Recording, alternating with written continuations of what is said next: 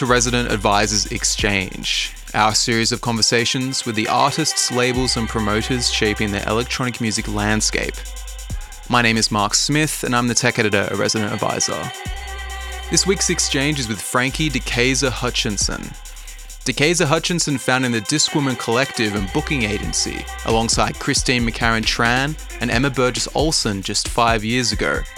In that short time, they've had a profound impact on dance music by shifting the discourse towards a critique of its long standing patriarchal structures. What began as a two night party at a bar in Bushwick has grown into a global platform with a red hot talent roster and events in over a dozen countries. Along the way, they've galvanized electronic music media and the international festival circuit, not to mention having an impact on local scenes.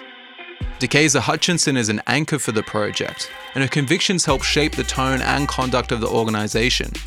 In conversation with RA's Max Pearl, we hear of her journey thus far and the struggles and opportunities facing the collective in the future. As always, you can find our full archive of exchanges at residentadvisor.net and follow us on SoundCloud at ra-exchange. The exchange with Frankie Decaiza Hutchinson is up next.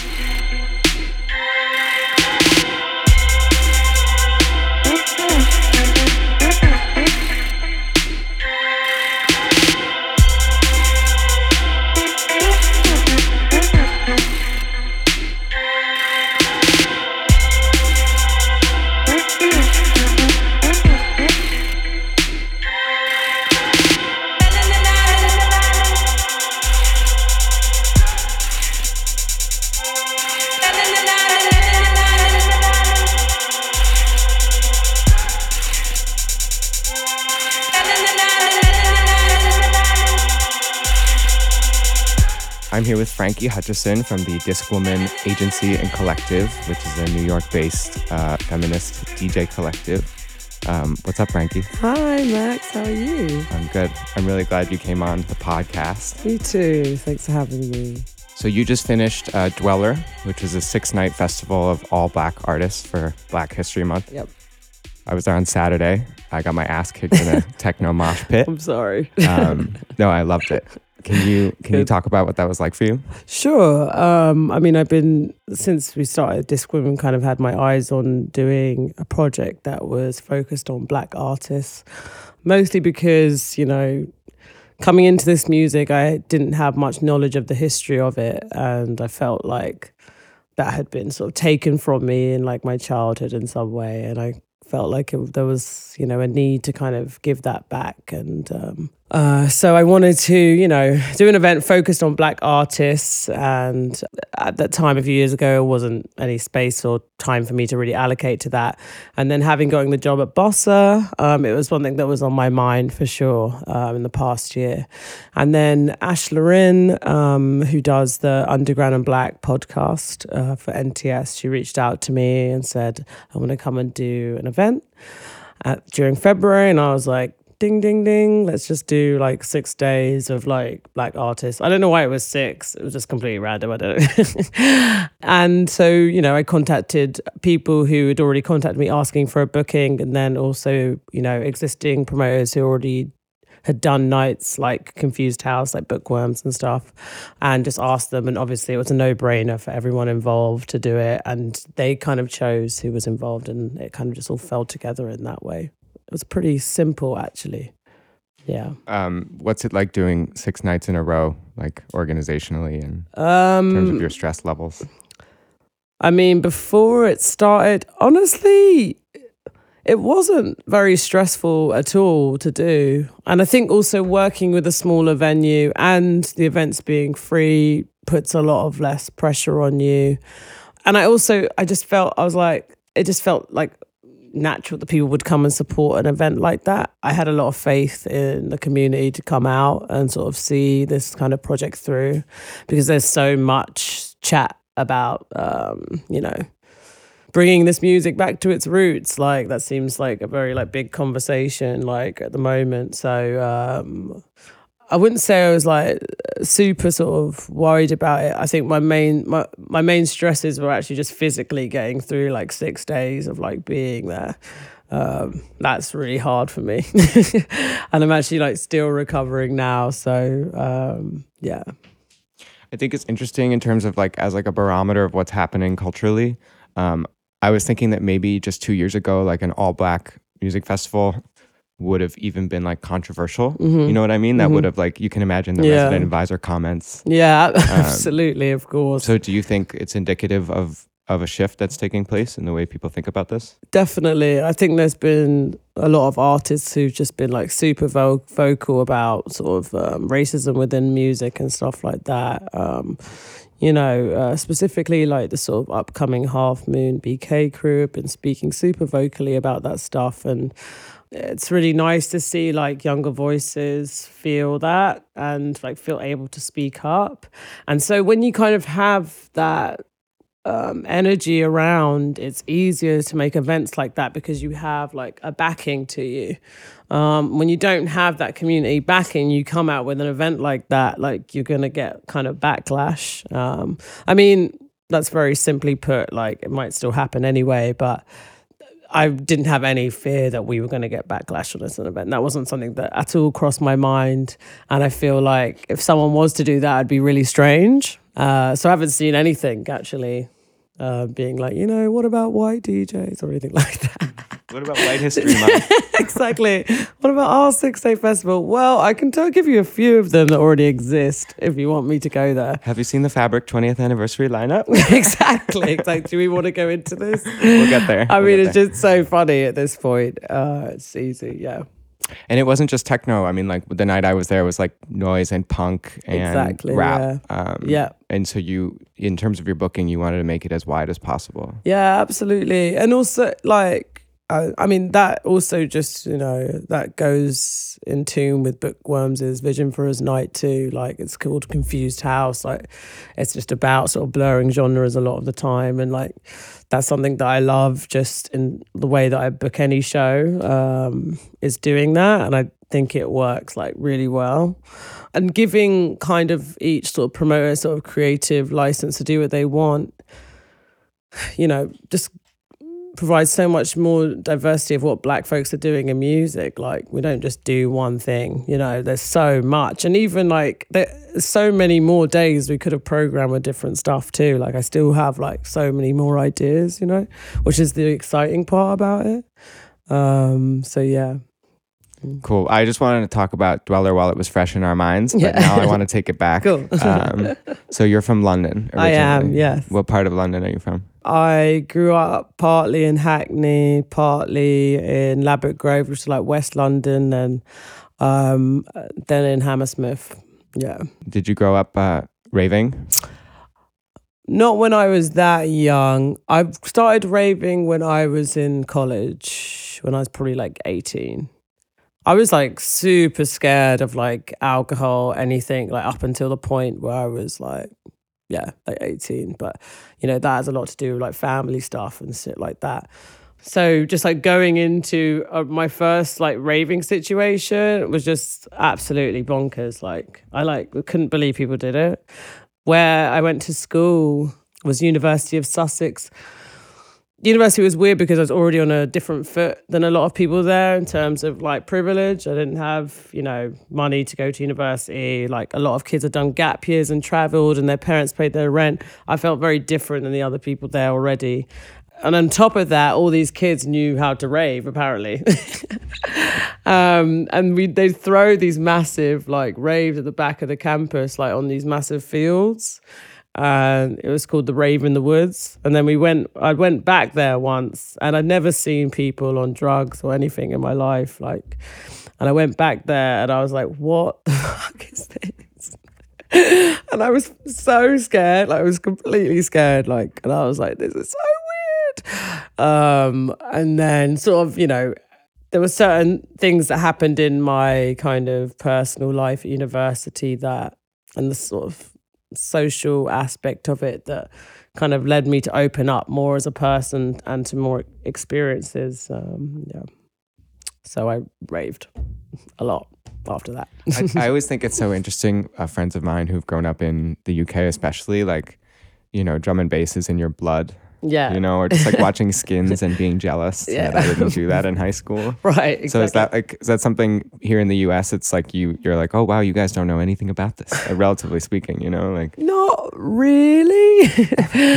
I would say I've had some like, you know, authentic rave experiences. Like I've been to some really, uh, you know, clubs like SE1 in London that used to exist under um, the London Bridge sort of like tube station. It was crazy. Like this like six room rave with just absolutely nuts, like crazy stuff. But now it's closed, obviously. But a lot of stuff is closed. Like it's club terminals I used to go to a lot closed. But like, so I definitely have some like quintessential like raving experiences. But I've never really approached music from a real like music lover standpoint. It's always been way more of a social experience for me. Um, so I've never been one to be like, you've never had that.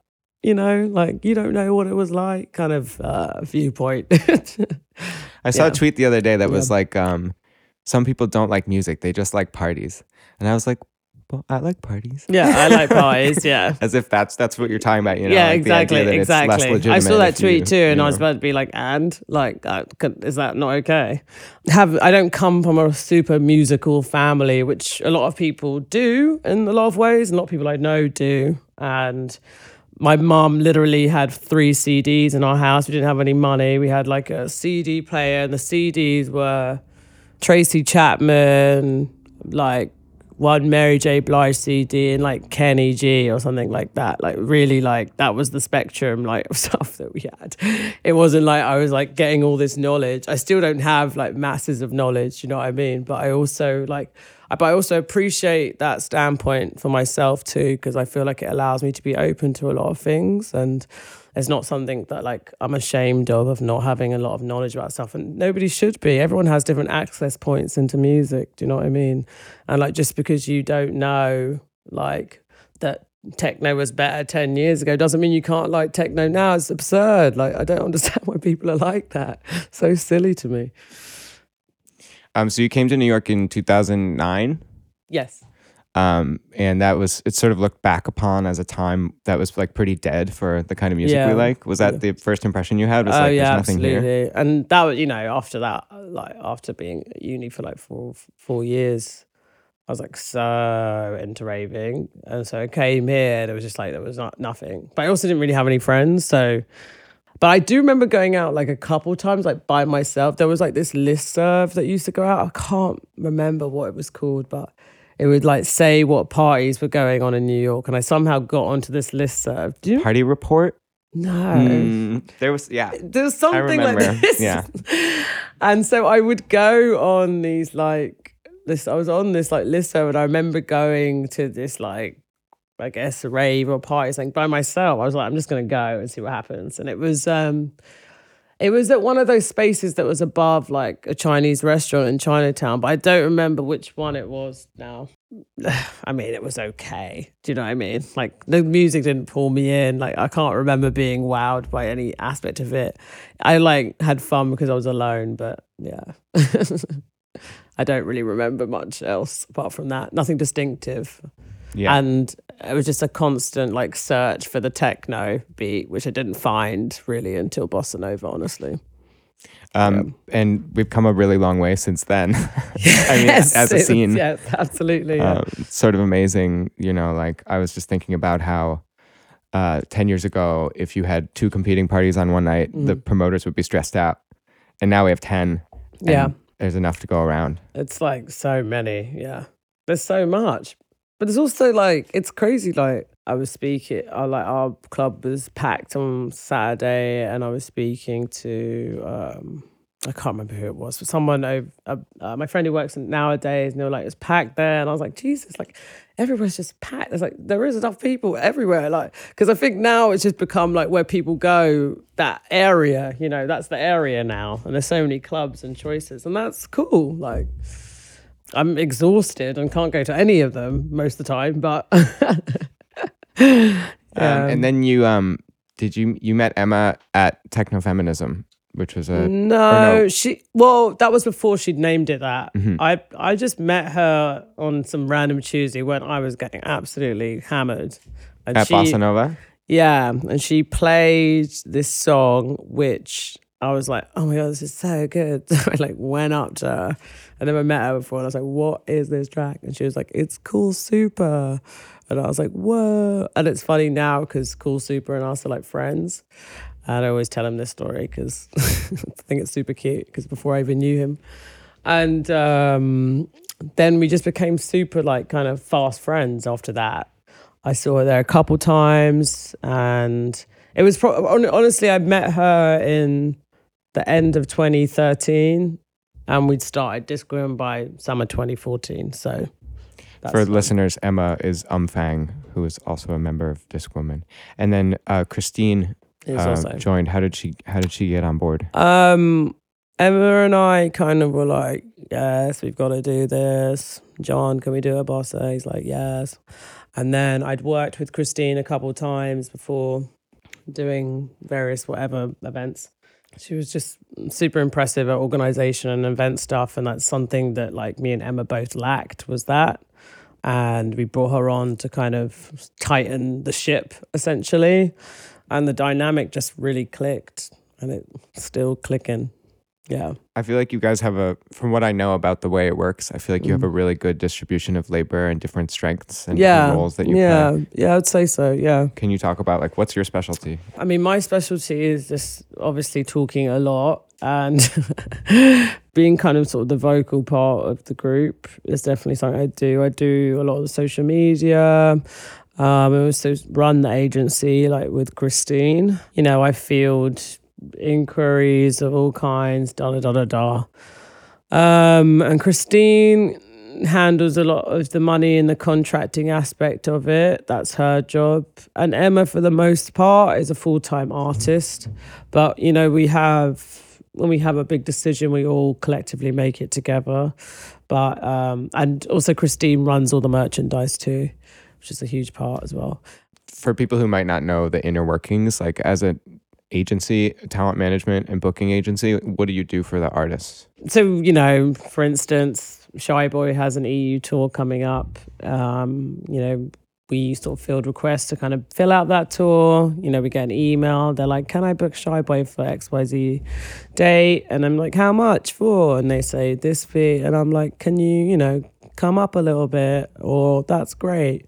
Um, and then we uh, contract it with Christine, and then we add that to a spreadsheet and then we add another date and date and date and then for a tour we kind of like add up all the fees together and kind of book out travel from those fees and da da da da but everything's kind of different.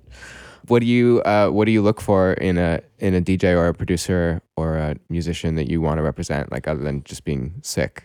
I mean, it's a, it's a personal relationship. It's, you know, something you have to take quite seriously. So it's important that you both get along and um, care for each other in a way. Like, that's really at the heart of a lot of the people, the way they represent people. Like, for instance, um, VTSS, who I just started representing here. She's someone that I built a friendship with for a lot while, and it kind of just organically came about that that made sense, sort of thing.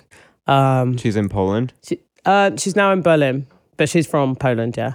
And she, you know, that was something that just sort of made sense because of the way that we progressed in our conversations were. So it's kind of just like that, honestly. Like we get people who reach out to us, and then we get people who, I mean, I've approached people too, but for the most part, I would say it's quite an organic process. Like I've been hanging out with this artist for a bit, and then we're sort of like, yeah, that kind of makes sense. Um, but some people don't want to be represented by what we do either, and I understand that too. Um, I think there's, you know, some women don't want to be sort of pigeonholed into this kind of bigger movement that we do, which is why we kind of tried to separate, you know, our agency from our bigger platform by doing DW artists as the sort of the separate entity, because we want them to have their own voice and individuality, and it can kind of get drowned out by the bigger like Discwoman thing. But you know, each to their own. And I think, well, yeah, it, it works for people. Sometimes it doesn't. Yeah, I imagine that's interesting. Some Mm. people who are like, I don't want to be an activist. I just want to be an artist. you Yeah, know what I mean? exactly, And I don't want to have to feel obligated to Yeah. speak as like a voice of my, you know, Yeah. demographic, you know? Absolutely. And, you know, I I don't want to be in a position where we control that of other people. You know, I think that agency is super important and healthy. Um, you were saying that you you're feeling spread thin, and I'm curious, like, uh, as you are taking on more people, do you feel like it's gonna be there are gonna be difficulties in scaling up and like continuing Um, it's interesting. We actually just had a meeting about this today uh, with a, an accountant, actually. Uh, no, sorry, a financial advisor about sort of like what we wanted to do in that way. Um, and there's like, you know, there's definitely various different options, but we would like to sort of expand and become a bigger agency where we can like employ more people to, you know, represent more talent. Like that's kind of where I see our strength in and where I see us growing. Um, but you know, that takes either loans or grants or like some kind of financial like influx. Someone's going to throw money at us, maybe through this. Who knows? Are you out there? Um, I'm talking to you. I'm talking to you. Um, I'll use my most sultry voice. um, but yes, uh, that's what we're kind of like, you know, thinking about at the moment. But yeah, I mean, it's also kind of the nature of sometimes when you sort of do something that you own yourself, you have to do a lot, a lot of work to keep it sort of independent. Yeah. Yeah. Yeah.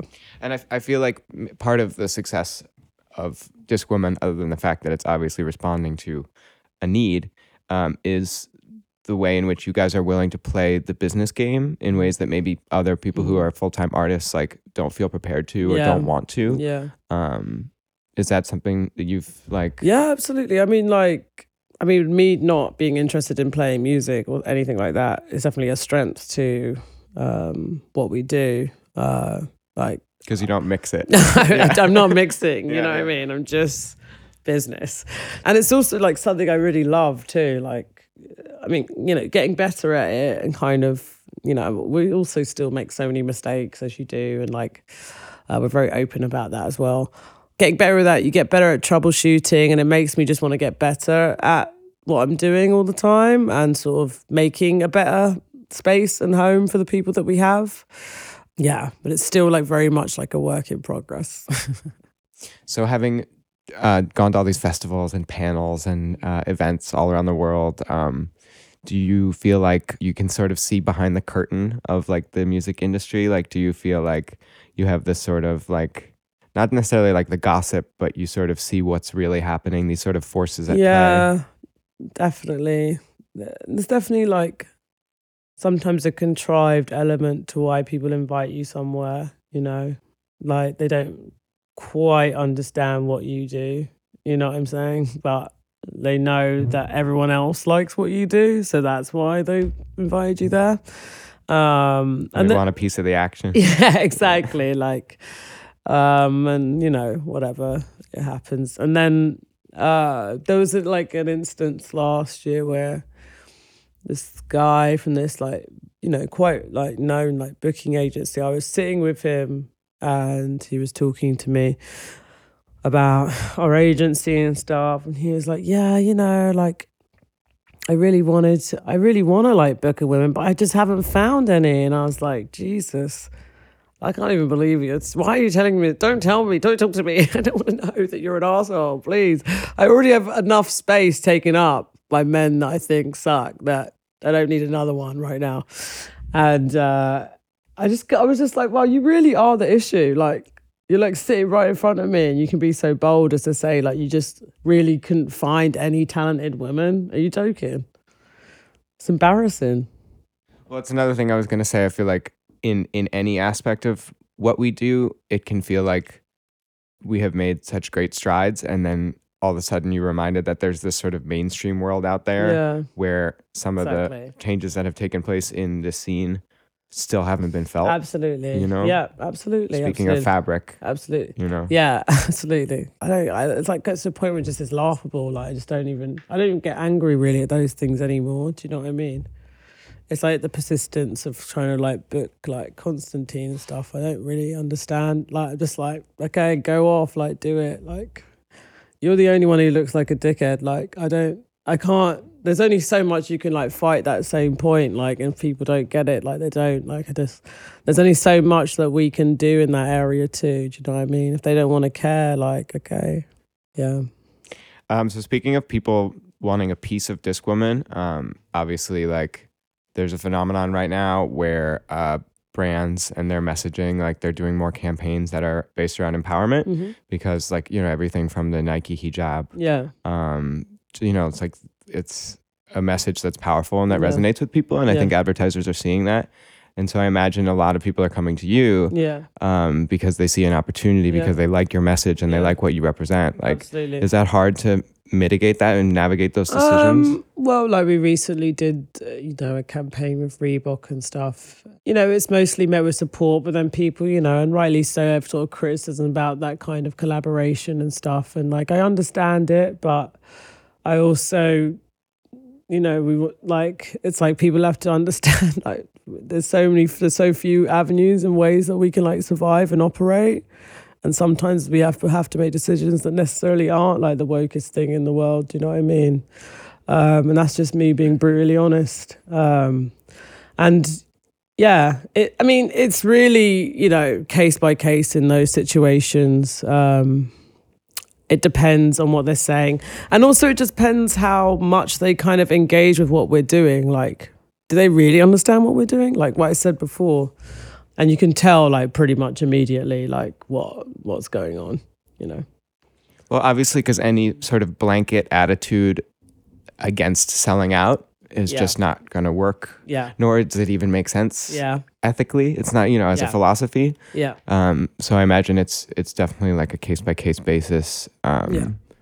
But that there's no way you can fully write exactly that and I, I you know and i used to kind of like really used to get my anxiety up a lot for people to sort of think of us in that way but and you know they're more than, than entitled to but i also like know how hard i work and what i do you know and no one can really take that like away from me like and that's just the reality of it like if people really saw everything it would be probably have a different state, state of mind i think.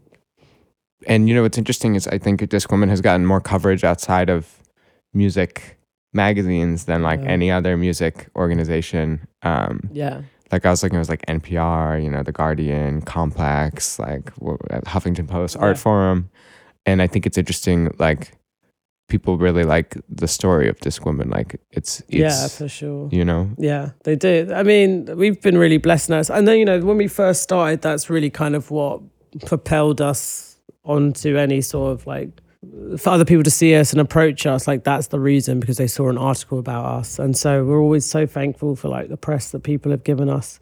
But there does come a point where it kind of gets old, I think, you know, and like people have read every article possible about us at this point, you know, and uh, I'm very cognizant of that as well. Like there being kind of a sell by date for this kind of thing, you know, there's always just like a cool period for these kind of things. And then that will run out at some point, which is why like we focus so much energy into the agency and that running that because that's actually like a real thing that we're doing. Um it's not an abstract like political like platform or everyone, however anyone wants to see it. That's actual work yeah. Yeah, that's the difference between being a collective, yeah. which has like more of a symbolic function, and being Totally, an agency. totally you know, like exactly you're providing exactly. a service. exactly. Exactly. Um, and as the face, like as the press person, Mm-hmm. um, you've doing done a lot of panel discussions Mhm. um, and those kinds of engagements. Um, do you ever get fatigued of like having to put on your face and uh, and talk to the press? I mean, for sure. Like it, it it's it's always going to be exhausting saying the same thing constantly. But you know, I think it's always important to bear in mind that the people who are hearing it, it probably isn't their first time hearing that information. So I think it's almost part of your job. You know, if someone's invited you there to kind of not have a really like apathetic attitude to what's going on. So for me personally, I think it's important to like put your best foot forward and like be nice Yeah, and yeah. not look completely bored out of your brains. Um, but it's really rare that it's like super boring, honestly. Like I honestly sometimes I like dread it before it happens. But then it's always so nice, like having feedback from people and like I don't know, people engaging over these things. Um, like when we were in Japan, it was just like one of the most moving like experiences. Like just I don't know, I it's hard to put into words. Like sort of just connecting with people in this whole other place that like I've never been or I'm not even familiar with, and just having sort of the same understanding of something. It's something super powerful about that. Yeah. Yeah, so you, Yeah. you you really felt like you were able to share a lot in common despite such different like yeah, cultural absolutely. contexts. Yeah, it was so cool. Yeah, it's just like it was unreal. I can't believe that we got to do there. it's crazy to me. Um, what are some of the other really exciting regional scenes that you have gotten to see? So one place that we've had a really huge connection with is Warsaw, uh, working with like Brutaż and like the label there, um, Jacek, um, who runs it.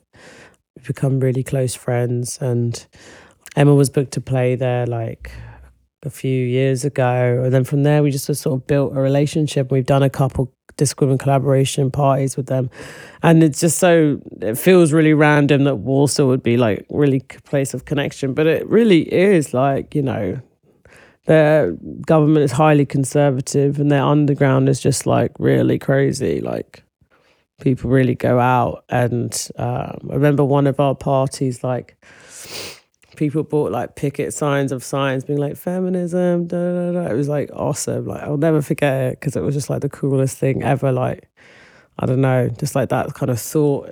And like just that being one of so few spaces where they can express themselves like that. Like in new york it's like not the same because i mean there are few spaces but theirs is like one you know what i mean and i mean there's a lot of places like that too uh so yeah just like the energy in the room was crazy really crazy oh my god there's so many i can't even uh, uh, Italy was great. Milan, there when we did Macao, that was really beautiful too. Yeah, there's so many moments. Yeah, Um, you uh, like what six months ago came on as a booker at Bossa Nova, yes. Which for listeners who don't know, it's a the coolest bar in Brooklyn. no, I'm not going to say that.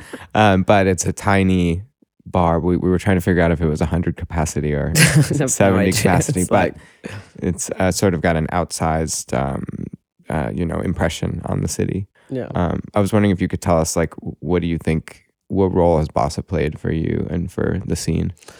Well, you know, the obvious one is that we threw our first event there with Discwoman. But even prior to that, I'd been going there because John and my friend Adam had worked at Trophy Bar, and I was a frequent person who visited there.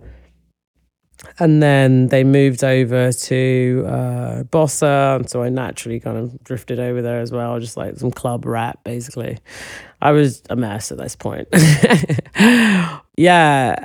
And then that's, you know, when I started hearing all techno music. So it's been a huge role for me in terms of like, that's where I met all my friends. I mean, I met my best friends there in the city. Like, I just can't, I'm, I've met my business partners there. Like, it's just crazy. Like, and I'm not the only people who've, person who's met people there for those similar kind of reasons, you know, like there's so many stories of people like, magic uh, bossa kind of um and i've always really wanted that job as well as being the booker and i've said it explicitly.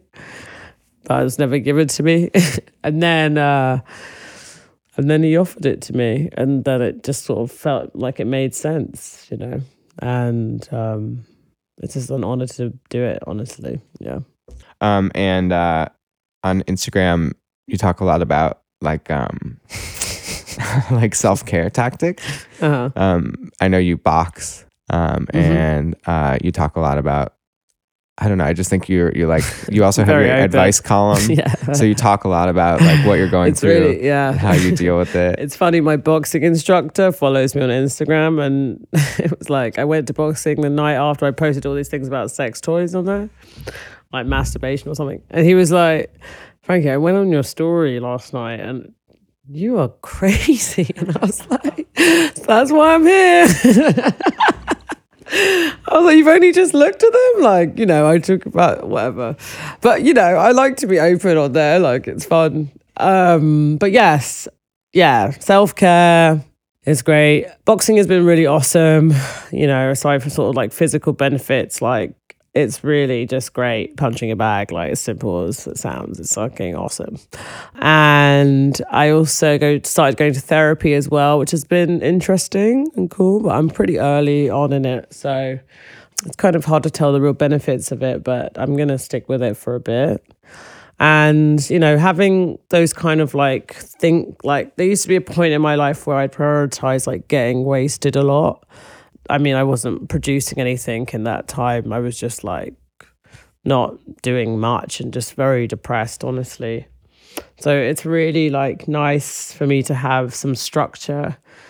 And you know i put certain things in place like paying you know putting my money towards going to boxing classes so that I'll commit and do that instead of prioritizing going out. And it's just really shifted my whole like schedule. Like I probably wake up at like 6:30 in the morning or 7 at now. Whereas like before it wasn't like that. And um, I'm a lot happier like doing it that way. But everyone's different, you know, like that's not for everyone, trust me. Um, but like that really works for me. And uh, yeah. I only I brought it up just because we're talking about bossa and sort of working professionally in nightlife and how that can be unsustainable sometimes. It- you know, I mean, it is. I mean, and you see, you know, that's like kind of the really, really dark and sinister side of the whole scene is really like that, you know, is uh, people struggling to keep their head above water while partying all the time. And addiction problems are really rife, like in any community. Um, so it's quite scary and hard, you know, to talk about because it's also a very taboo, like subject. I think a lot of the time, and also like around addiction, it's kind of like it's hard to help somebody who doesn't want help, and so a lot of times you just see people kind of fall away sometimes, and it's kind of a really sinister part of the whole thing, and it's kind of hard to know how to address. So you know. I think it's good to sort of like encourage people to do other things. And I really like this idea that um, I can't remember who was talking about, it, but like bars kind of like promoting sobriety in a lot of ways, like having sort of, you know, mocktail menus and stuff like that, where people can kind of engage with being at a bar without having to drink. Like, I think that's fucking awesome. Like, and I think there should be way more of that. Like, I really want to try and do it at Bossa, Bossa too. Yeah. yeah, I'm like terrified if one day I have to give up drinking. I'm like, am I also gonna have to give up clubbing? Yeah, exactly. am I gonna be able to do it goes this? hand in hand, but it doesn't have to. I don't think. Yeah. Do you get social media fatigue? Like, Uh, yes, I yeah. get super tired. Yeah, for sure. I- mean, occasionally, like I'll take a break, but I also run so many different ones that I can't actually ever really fully take a break. um, but yeah, it's exhausting, but it's okay. I'm okay with it. I think I heard you have a South Park tattoo. I do. What's the story behind that? Uh, Is this from the dark time? this is from my dark times, yeah. I mean, it literally just says South Park on my legs. That's what it says. But my friend who just was doing tattoos at his house was like, let me give you a tattoo. And I was like, I know what I like, South Park. it's tattooed on back of my legs. But luckily, I still don't regret it. Uh, but as soon as, you know, I do, I think it might be easy to cover up. I remember in another interview you said your your mom was like, "You're never gonna get another job." Uh, no, she literally, yeah. I was like, okay, mom. But at that time, I believed her because I didn't have a job. So I was like, she's right. You're right, mom. People with tattoos don't get jobs. This is what happens in society. She was lying. um, is your mom proud of the work you do? Yes, now she knows it's actually a job. Yeah, she, I mean, she referred to it as a hobby for many years and then she realized that it wasn't anymore. But yeah, she's absolutely, I wish I could bring her with me most of the time, but I can't. Has she come to any of your events? She did. She came to my show in London last year. She actually lives in America, but she was over there last year, and we did a thing at South Bank, Southbank Centre last year, and she came, and um, someone offered her drugs, so that was interesting. The I was like, okay, all right, bye, mom. yeah, the authentic experience. Yeah, exactly. So that was good. Just like great. Um, and what's it like going back to London, having had this experience in New York and now being involved in this scene? Like, Um, it's strange. Like I have such, I've had such like rough experiences in London, just like in terms of racism and stuff, and I it has gives me a lot of anxiety being there sometimes. Um, so I- kind of have a love hate relationship with the place, but there's a lot of things that like, you know, I love about it. I don't know. I don't like being there for a super long time, but like a few days is cute and it's nice being there when there's an event an event because it feels gives me more of a purpose in that space like than just being there but it's very rare that i'm just there without something to do yeah um, and uh, you recently started an advice column. i did Do you like? Uh, do you like that? Do you like yeah, giving advice? yeah it's awesome i know i can't believe people actually like what i'm saying i actually was surprised to be honest but you know when you sort of speak your own truth like people are going to gravitate to it and i think that's what's happened it's really nice it feels like a therapy as well you know Yeah, educating the youth too, yeah exactly leaving your legacy on this earth. i'm leaving my legacy exactly and it's cool. It's not just professional stuff. You guys talk about dating and, and yeah sex. it's like a mix exactly, of everything. exactly i'd love talking about that stuff i would love to talk about that more than music honestly any day of the week yeah Well, um, I heard you like to date people who don't use Twitter. i do Can you talk about that? Well,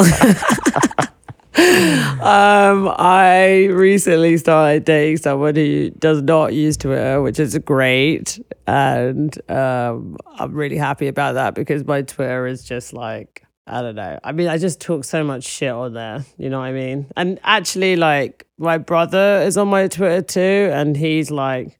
What are you tweeting about? Like this kind of thing. I hate that kind of feedback. I just like want to be left alone. so um, it just I, it feels like an independent space to me. I prefer that, yeah. And if I'm talking about stuff to do with that person, like it's like, can I just have some uh, privacy to talk to my Twitter people? I also read, speaking of your Twitter, that, well, today's Valentine's Day and the person you're dating spray painted your name on a street in Prague. That's, that's very sweet. Really sweet. I know. I know. I was like, shit, don't get in trouble. But that's great. I'm really glad you did that. Risk your uh, freedom. It's a beautiful Valentine's Day present. It's really, really nice. I mean, I'm 31 and I've never ever had a Valentine, so that makes up for all of those years. So that's nice.